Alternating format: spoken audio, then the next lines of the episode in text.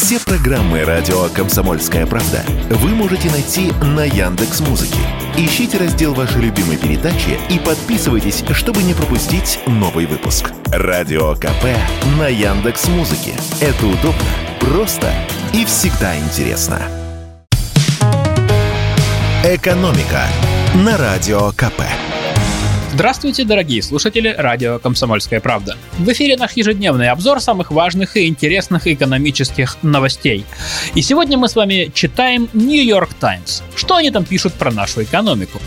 А пишут они, что экономика России показала удивительную устойчивость, несмотря на жесткие санкции. А ведь вы помните, как все начиналось, да? Март 2022 года. Доллар по 120 рублей. Многие компании уходят с российского рынка. Ограничение работы платежных банковских систем, закрытие границ с многими странами. Что там еще было? Сложности с импортом, страшные прогнозы на будущее, ну и так далее. Тогда, помните, не только западный, но и российский Центробанк обещал инфляцию к концу года под 20%. И казалось, что нашей экономике капец. И мы опять вернемся в 90-е. Но этого не случилось. Сейчас даже западные эксперты с удивлением обнаруживают, что наша экономика не рухнула под санкциями. Об этом и пишет в своей свежей статье газета New York Times. И отмечает, что российская внешняя торговля вернулась к уровню февраля 2022 года. По оценке издания, отчасти это может быть связано с тем, что многим странам сложно прекратить бизнес в России. Например, не так давно я рассказывал, что швейцарские аналитики посчитали, нашу страну покинули всего 9% компаний из стран Евросоюза и Большой Семерки. Еще одна причина в том, что многие страны с удовольствием, ну, хотя некоторые без удовольствия, продолжают торговать с Россией. Еще осенью Федеральная таможенная служба сообщила, что экспорт из России за 9 месяцев 2022 года вырос на 25%. Импорт, правда, снизился на 16%.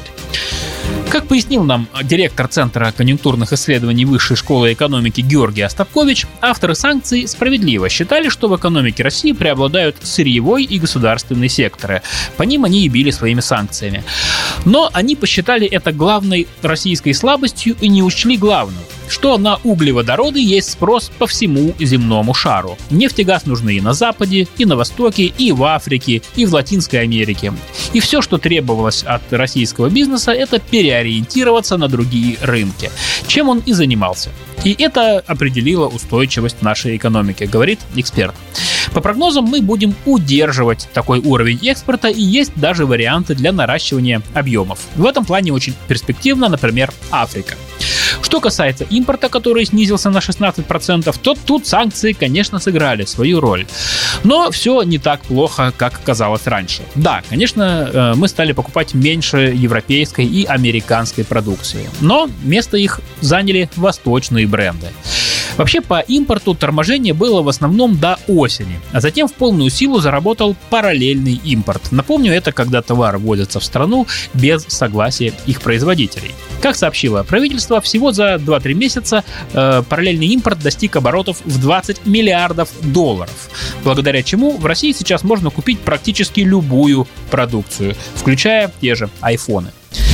Вы удивитесь, но у нас, похоже, есть еще одна позитивная новость. Да, тоже позитивная и тоже экономическая. С марта у нас в продаже, похоже, опять появится настоящая Pepsi-Cola. От той самой американской компании PepsiCo и по оригинальному рецепту, но под другим названием.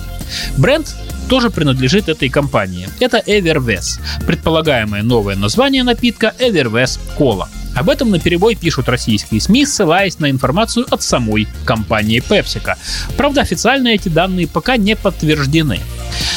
Знатоки рынка рассказывают, что линейка напитков Everwest создавалась в противовес Швепсу от Coca-Cola. Однако в России марка Everwest была не особо известна, в отличие от Pepsi, популярной еще с советских времен.